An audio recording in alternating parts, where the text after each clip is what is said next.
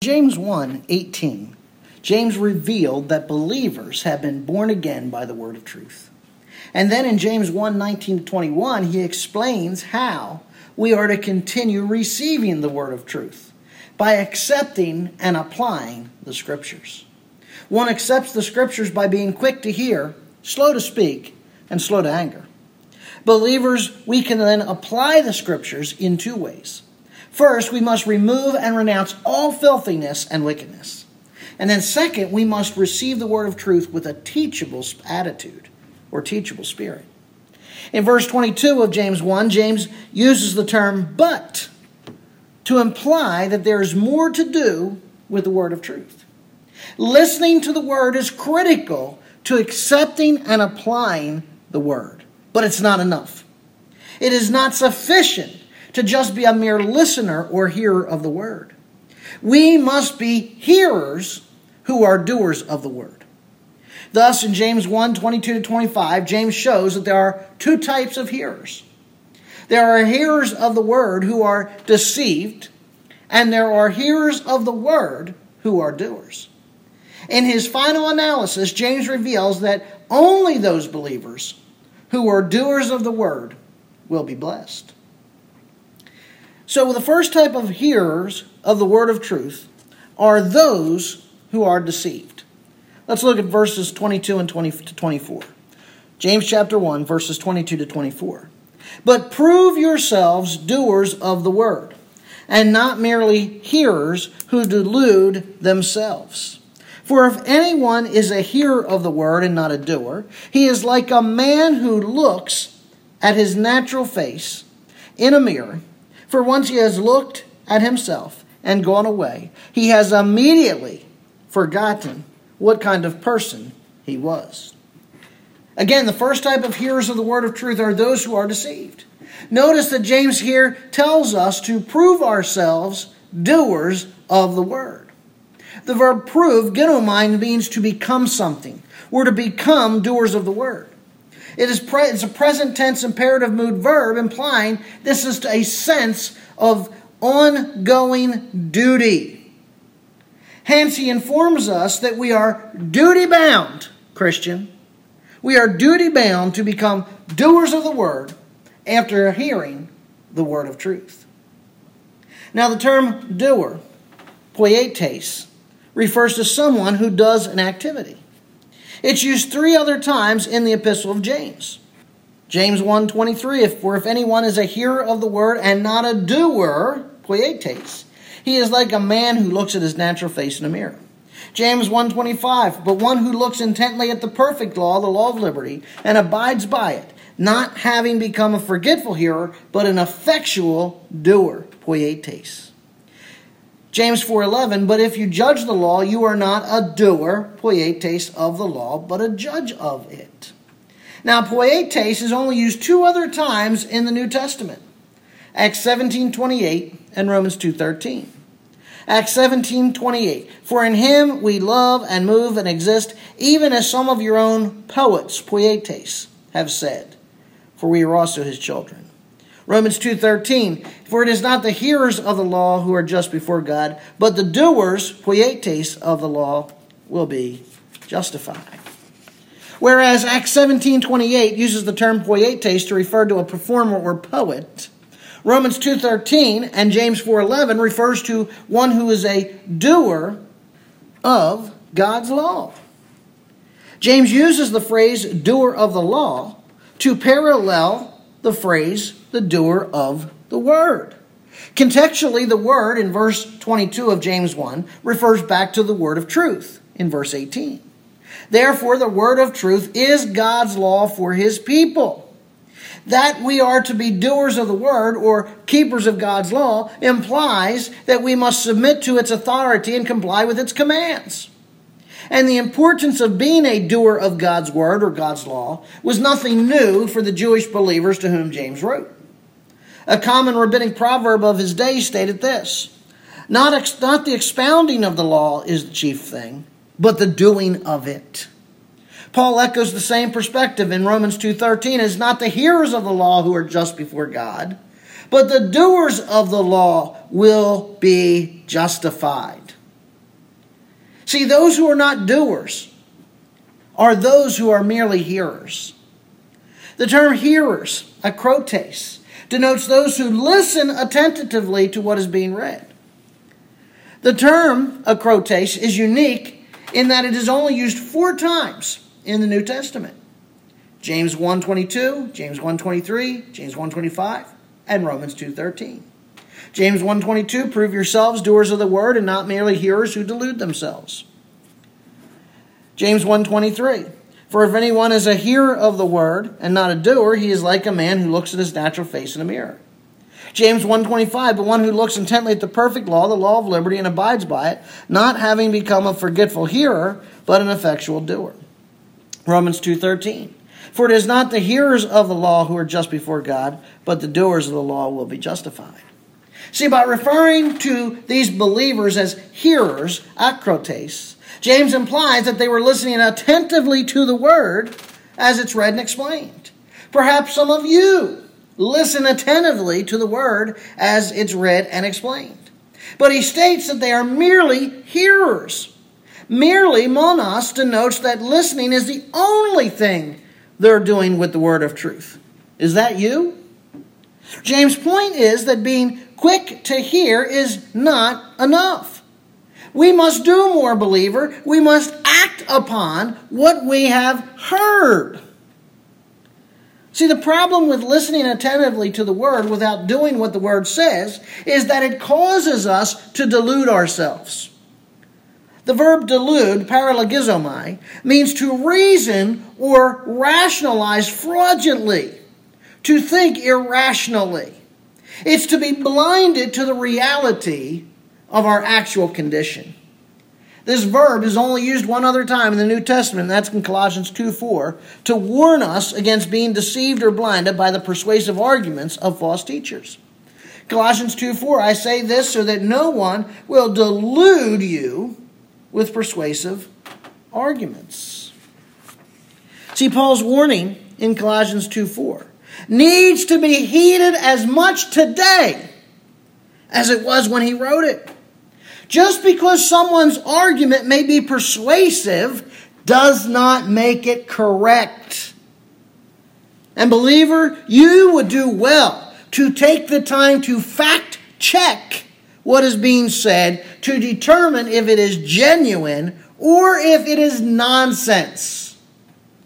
This is why Paul commended the Bereans because they fact checked what he said against the scriptures. Acts 17 11 says, Now the Bereans were more noble minded than those in Thessalonica, for they received the word with great eagerness, examining the scriptures daily to see whether these things were so. Now, James previously warned believers to not be deceived about God's character. James 1:16. Do not be deceived, my beloved brethren. Every good gift and every perfect gift proceeds down from the Father of lights. Now, James warns us to not be deceived about the character of God's word. We cannot be passive to the demands of his word. See, if you're a hearer of the word but not a doer of the word, you are guilty of wrongly reasoning or rationalizing away your passivity to the commands of Scripture. Now, you may be able to convince yourself that listening alone is sufficient. However, God says differently. Do not be deceived, believer, by the false notion that you can be a hearer and not a doer of God's word and be right with Him. Which are you? Are you a doer are you deceived? Now, in order to drive home the point that merely listening to the word is not sufficient, James gives us another illustration. Formerly, he compared the word of truth to a seed. Now, James compares it to a mirror. He states that the person who listens to the word of truth but does not do what the word says is like a man who looks at his natural face in a mirror. For once he has looked at himself and gone away, he has immediately forgotten what kind of person he was. Note that this man looks at his natural face. The verb who looks at, katanoeo, means that he just doesn't take a look, but instead takes his time and fully realizes what he sees. As well, the verb's in the present tense, meaning that he keeps on looking. He's fully aware of what he sees. What he sees is his natural face, his Genesis prosopon. That term natural, Genesis, means origin, and is the same Greek term which the Septuagint translators placed upon the first book of the Bible, Genesis. The phrase natural face literally translates as the face of his origin or the face given at his conception. In other words, the man sees his true self, including his imperfections. The mirror, esoptron, refers to a small handheld mirror, usually made of polished brass, silver, or gold. And while such mirrors were reflective, they were not as reflective as modern mirrors. The inability of these mirrors to give a clear image is what Paul refers to in 1 Corinthians 13 12. For now we see in a mirror dimly. The term dimly, enigma, from which the English term enigma derives, implies some degree of obscurity. In other words, though the mirror provides reflection, it is somewhat obscured. Nonetheless, it's reflective enough to show the man his imperfections which need to be addressed. Sadly, this man takes his time looking in the mirror and is fully aware of his imperfections, yet makes no attempt to address those imperfections. James says that once he has looked at himself and gone away, he has immediately forgotten what kind of person he was. The verb looked at, katanoeo, again means that he takes his time and he fully realizes what he sees. But the tense here is changed to the aorist tense. His time of looking has passed. It's now time to address what he sees in the mirror. However, instead of fixing his imperfections, he's gone away. The verb "gone away, aperchomai, means to move in a different direction. In the context, a person looking in the mirror to make corrections, such as fixing an out of place hair, cleaning soil from the face, or even removing food from the teeth. But instead of making such corrections, this man went in a different direction. He did the opposite. He left the imperfections, the messy hair, the soiled face, the dirty teeth. He remains in the same state he was in when he first looked in the mirror. And furthermore, the hearer has immediately forgotten what kind of person he was. The term immediately, eutheos, means at once or without delay. The verb forgotten, epilanthanomai, means to neglect or overlook. See, it's not a case of a bad memory, but bad priorities. This individual immediately overlooked what the mirror showed him about himself. He does not remember because he doesn't think it was important. And throughout the Old Testament, God warned his people about the danger of forgetfulness. Deuteronomy 6:12 Watch yourself that you do not forget the Lord who brought you from the land of Egypt, out of the house of slavery. Deuteronomy 8 2, you shall remember all the ways in which the Lord your God has led you. Psalm 103, verse 2 and 18 Bless the Lord, O my soul, and forget none of his benefits to those who keep his covenant and remember his precepts and do them. Malachi 4 4 Remember the law of Moses, my servant, even the statutes and ordinances which I commanded him. Remember. Don't forget. Sadly, many professed believers look into the mirror of God's Word, become fully aware of some imperfection or sin in their life, and yet willingly overlook it and continue if there is nothing wrong. Is that you? My friends, if you accept the word of truth for its salvific benefits, then you must also submit to its authority and comply with its commands. As James demonstrates in verse 25, a lack of doing or following the word implies that you have not genuinely accepted the word of truth as the authority in your life. In fact, you've deceived yourself about the genuineness of your faith, a topic which James will address in chapter 2. The second type of hearers of the word of truth are those who are doers those who are doers. Verse 25. But one who looks intently at the perfect law, the law of liberty, and abides by it, not having become a forgetful hearer, but an effectual doer, this man will be blessed in what he does. The second type of hearers of the word are, the, of, are those who are doers. Now, in verse 22, James commanded believers, commanded us to prove ourselves doers of the word. That is, we were duty bound to become doers of the word after hearing the word of truth. As previously stated, James makes the case that the doer of the word is a doer of the law. And he's going to further that case here in verse 25. His point in this verse is that a doer of the word is the one who looks intently at the perfect law, the law of liberty, and abides by it. Now, the verb looks intently, parakupto, means to gaze at with outstretched necks. It implies exerting effort to see something. This verb describes the disciples' actions when they looked into the empty tomb. John 20, verse 5 and 11. Stooping and looking in, John saw the linen wrappings lying there, but he did not go in. But Mary was standing outside the tomb weeping, and so as she wept, she stooped and looked into the tomb. See, John and Mary Magdalene did not take a simple look or glance at the tomb. Instead, they exerted themselves. They stooped down to examine the inside of the tomb. Peter also used this same verb in 1 Peter 1:12 to describe the angels in heaven straining their necks with intense desire to get a closer look or better understanding of our redemption. 1 Peter 1:12. It was revealed to them that were not serving themselves but you in these things which now have been announced to you through those who preach the gospel to you by the Holy Spirit sent from heaven, things into which angels long to look. See, whereas the hearer only holds up the mirror to his face and does nothing, the doer sets the mirror down on a table where he can bend down and examine his face more closely.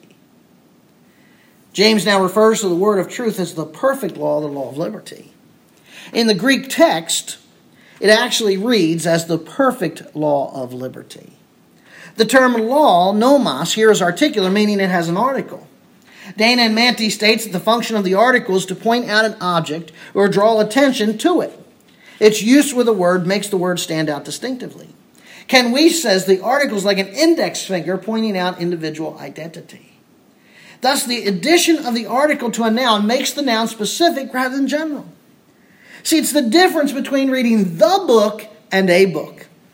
The book refers to a particular book, which a book may be referring to any book. James is not referring to any law, but to a specific law. And as to which law James refers, note that he refers to it as perfect, teleos. The term perfect, which is used to describe God the Father, Matthew 5 48. Your heavenly Father is perfect. That God is perfect implies that he is complete and lacking in nothing. As such, he's unblemished, he's without defect. God's perfection is demonstrated in his blamelessness and righteousness. And by applying the same term to the law, James is denoting that this law is God's law. As well, he's making an allusion to the Old Testament. Psalm 19, verse 7 states, The law of the Lord is perfect, restoring the soul. According to Victor Hamilton, the term restoring, sub, combines in itself the two requisites of repentance to turn from evil and to turn from good. Hence, God's law plays a key role in salvation. It leads to Christ, resulting in repentance from sin and faith in Christ. Galatians 3:24. Therefore the laws become our tutor to lead us to Christ so that we may be justified by faith. That God's law as a tutor plays off the Hebrew term for law, Torah, which means instruction. See, for the Jews, the law or the Torah referred to God's instructions for being holy like him. Leviticus 11:44. Consecrate yourselves therefore and be holy for I am holy. As such, God's law consumed every part of their life. Now, if it is the means, if the law is the means to learn how to be holy like God, should not we be consumed with obeying God's law? Indeed, Peter quotes Leviticus 11:44 and 1 Peter 1:15 and 16 and applies it to us. But like the Holy One who called you, be holy yourselves in all your behavior, because it is written, You shall be holy, for I am holy. You see, we need to understand that there are three particular purposes for God's law. The law has a civil purpose. It restrains sin and promotes righteousness. Romans 4:15 for the law brings about wrath, but where there is no law, there's also no violation. Romans 7 7, what shall we say then? Is the law sin? May it never be. On the contrary, I would not have come to know sin except through the law. For I would not have known about coveting if the law had not said, You shall not covet. The law also has an instructive purpose. It convicts us of sin, it commends us to the Redeemer. Romans 3 19 to 20. Now we know that whatever the law says, it speaks to those who are under the law, so that every mouth may be closed, and all the world may become accountable to God.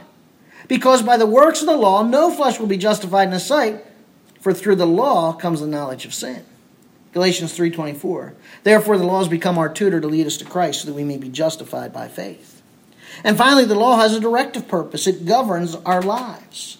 John 14:50 If you love me, keep my commandments. 1 John 5 3, this is the love of God that we keep his commandments. 2 John 6, this is love that we walk according to his commandments. My friends, the word of truth is not only the implanted seed that regenerates, it is the perfect law that sets us free. No doubt James is alluding to Jesus' statement in John 8 32. The truth will make you free. Hence, James refers to the word of truth as the law of liberty. Liberty, eleutheria, refers to being made free from servitude or oppression. While most people view the law as, a, as restrictive of freedom, God's law grants freedom freedom from enslavement to sin and the oppression of death. Indeed, my friends, doers of the word ought to view God's law, God's word, as the object that liberates or frees them, frees you from immorality. It frees you from impurity. It frees you from sin. It frees you from death. And that phrase, looking intently at the perfect law, then conveys the idea of studying God's law for the purpose of applying it to one's life. Regarding the study and application of God's Word, Kurt Richardson said this Apply yourself to the Word so that you may be able to apply the Word to your life. How about it?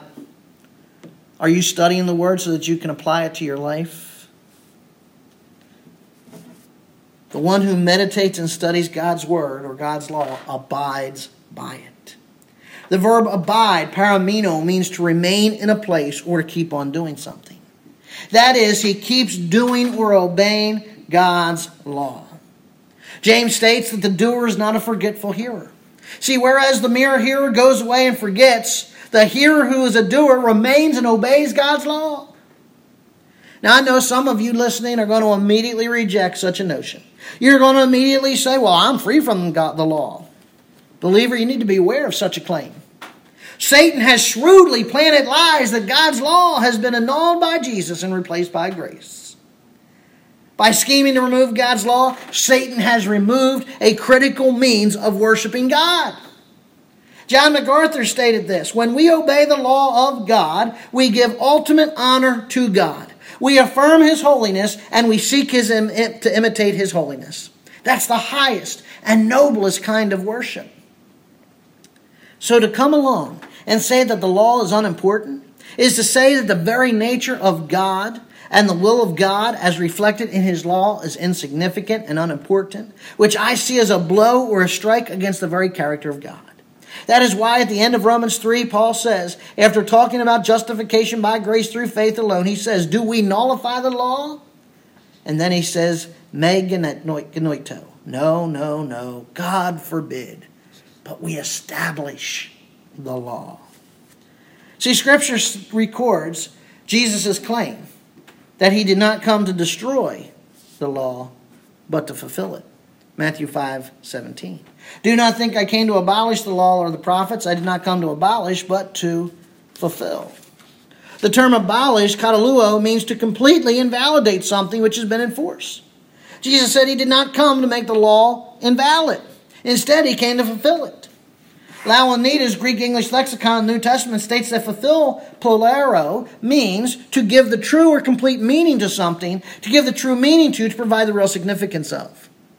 Strong's Concordance further clarifies this definition. It states that fulfill, pleroo, means to cause God's will, as made known in the law, to be obeyed as it should be.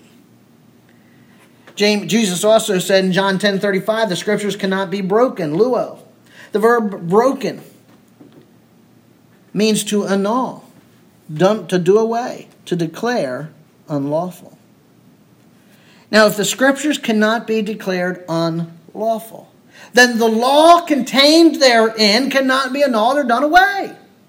Therefore, to claim that Jesus annulled the law is to purport a lie of Satan. Satan's lie also purports that grace has replaced the law. Such lies based upon a twisting of Romans 6:14. For sin shall not be a master over you, for you're not under law, but under grace. Now, as to the idea that grace supplants the law, I want you to consider the following question. If you're pulled over for speeding, and the police officer graciously does not issue you a ticket, does his grace abolish the speeding law? Of course not. The officer's grace does not nullify the speeding law. And therefore, the idea that grace has superseded the law is fatally flawed. See, in the context of Romans 6:14, Paul is rebutting the idea that we are free to sin because we're under grace. Contextually, there are two key phrases in Romans 6:14 which must be considered. The first phrase is sin shall not be a master over you. Master, curio, means to be ruled by something. Another word for rule is law. The second phrase is you're not under law. Under refers to being under the control of something. In Romans 3 9, all people are under or controlled by sin. We have already charged that both Jews and Greeks are all under sin. Now, believers, since we're no longer controlled by sin, then we're no longer rule, ruled by the law of sin and death. Therefore, it's not the law of God that we're no longer under, but the law of sin and death. Romans 8 2. For the law of the Spirit of life in Jesus Christ has set you free from the law of sin and death. And the law of the Spirit of life is none other than the law of God, which is the perfect law of liberty. See, my friend, when you came to repentance and faith, the perfect law of liberty sets you free from sin's bondage and death's grip. And James states that you who hear and heed the perfect law of liberty, you are an effectual doer. The term effectual, ergon, describes the doer as actively undertaking the duty set before them. In other words, whatever he hears or learns from the perfect law of liberty, he acts upon it accordingly. That is, the doer is obedient to God's word. Are you obedient to God's word? And because he acts upon what he hears, he obeys God's law, and James states that he will be blessed in what he does. The term blessed, makarios, means to have joy to possessing God's favor or grace. Previously, James used this term to describe those who endure trials in James 1:12. Blessed is a man who perseveres under trials. As noted in James 1:12, the announcement of blessing is known as a macarism. The use of a macarism or blessing derived in the Old Testament to identify those who possess God's favor. Since James is exhorting us to be obedient to God's law, he is alluding to one particular macarism found in Deuteronomy 11 26 to 28. I am setting before you today a blessing and a curse. The blessing, if you listen to the commandments of the Lord your God, which I have commanded you today. And the curse, if you do not listen to the commandment of the Lord your God.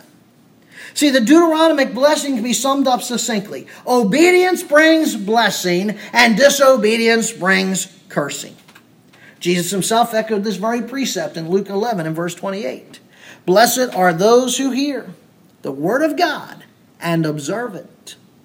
In the Sermon on the Mount, Jesus taught this very precept in the parable of the wise man and the foolish man. Jesus explained that both of these men built houses. The wise man built his house upon a rock, a solid foundation. The foolish man built his house upon sand, a non solid foundation. And when the stormy season came with the rains and the floods and the winds, only the house built upon the solid foundation survived. According to Jesus in Matthew 7 24 and 26, everyone who hears these words of mine and does not act on them will be like a foolish man.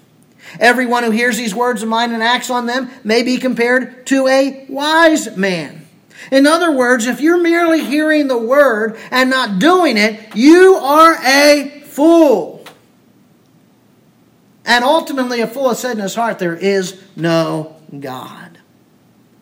However, the one who hears the word and does it is wise. So, which are you? You're the wise or you're the fool? My friends, you do well to examine yourself to see if you're wise or foolish. Hear and heed what Jesus said in Matthew 7 21. Not everyone who says to me, Lord, Lord, will enter the kingdom of heaven, but he who does the will of my Father who is in heaven. Believer, beware. Only the doers of the word, only those obedient to the perfect law, the law of liberty, will enter into heaven. It's only the doers of the word of truth, the perfect law of liberty, who are blessed. And they're blessed with the glories of heaven. See, believer, if you're simply a hearer but not a doer, you're going to be cursed. As Jesus said in Matthew 7 23, I'll declare to them, I never knew you. Depart from me, you who practice lawlessness. And lawlessness, anomia, from which the false teaching of antinomianism derives, refers to someone who violates or transgresses God's law. See, friends, just as trials test your faith to prove their genuineness, so too, whether you obey or disobey God's law will prove the genuineness of your profession. As Paul stated in Romans 2:13, for it is not the hearers of the law who are just before God, but the doers of the law will be justified. It's ridiculous to think that someone would look in a mirror, see something amiss, and not try to correct it. After all, what is the point of looking in the mirror in the first place? It is equally ridiculous to listen to God's word and not obey its commands. Now, you may offer excuses that God's commands are too difficult and too burdensome, but that's another lie from the devil. God says that his commands are not burdensome or too difficult. Deuteronomy chapter 30 and verse 11 This commandment which I command you today is not too difficult for you, nor is it out of reach. 1 John 5 3 This is the love of God that we keep his commandments, and his commandments are not burdensome. In Deuteronomy chapter 30 and verse 11, that term translated as too difficult, pela, is in the niphal stem, which literally means to be difficult or hard to accomplish physically, mentally, or ethically. And out of reach, rahoch, means too hard to understand. Hence, Yahweh saying that his law is not too hard to obey in any spectrum of life or hard to understand. My friends, the goal of any sermon or Bible study is to foster obedience in the lives of the listeners. Paul said to Timothy, All scripture, that's the doctrines, the genealogies, the Psalms, the Proverbs, the prophecies, even the difficult to pronounce names and places, are profitable for teaching, for reproof, for correction, for training in righteousness. 2 Timothy 3.16. His Paul's point here is that the purpose of Scripture is to apply the Scriptures, which leads to obedience, righteousness. Sadly, I fear that too many professing believers are satisfied just with filling their head with a bunch of knowledge without ever applying it. I hope that's not you. Hear and heed James' charge. Do not be the type of person who hears what someone is saying and then walks away not remembering what was said. When a person acts like they're listening but doesn't remember what was said, it's most likely because not because they have a bad memory. In reality, they determine what the other person was saying was not as important as what they're thinking. Too often, that's the attitude we have towards the Bible. Maybe that's even the attitude you have during the sermon. How many of you listening actually listened to the entire sermon and your thoughts weren't wandering on other things? So when your thoughts wander, you reveal the thoughts of your heart. You reveal what you really want to think about. Believers, we need to make every effort to listen attentively and deliberately to the Word and then work to apply and obey it. Let's pray. Gracious Father, we come before you and give you the thanks and the praise for this word, this challenge to us. We need it so desperately. Because, Lord, our, our thoughts are scattered, they're all over the place. And too often, Father, we treat your word just as another person. Oh, we appear like we're listening. We may even listen attentively, but then we just walk away and forget what we've heard. We don't make the hard changes. We don't do the difficult work. So, Father, forgive us. Father, when we look into the mirror of your word, I pray that you would show us those areas that need to be addressed. But then, Father, help us to address those areas. Help us, Father, to not walk away, but to rather conform to your commands.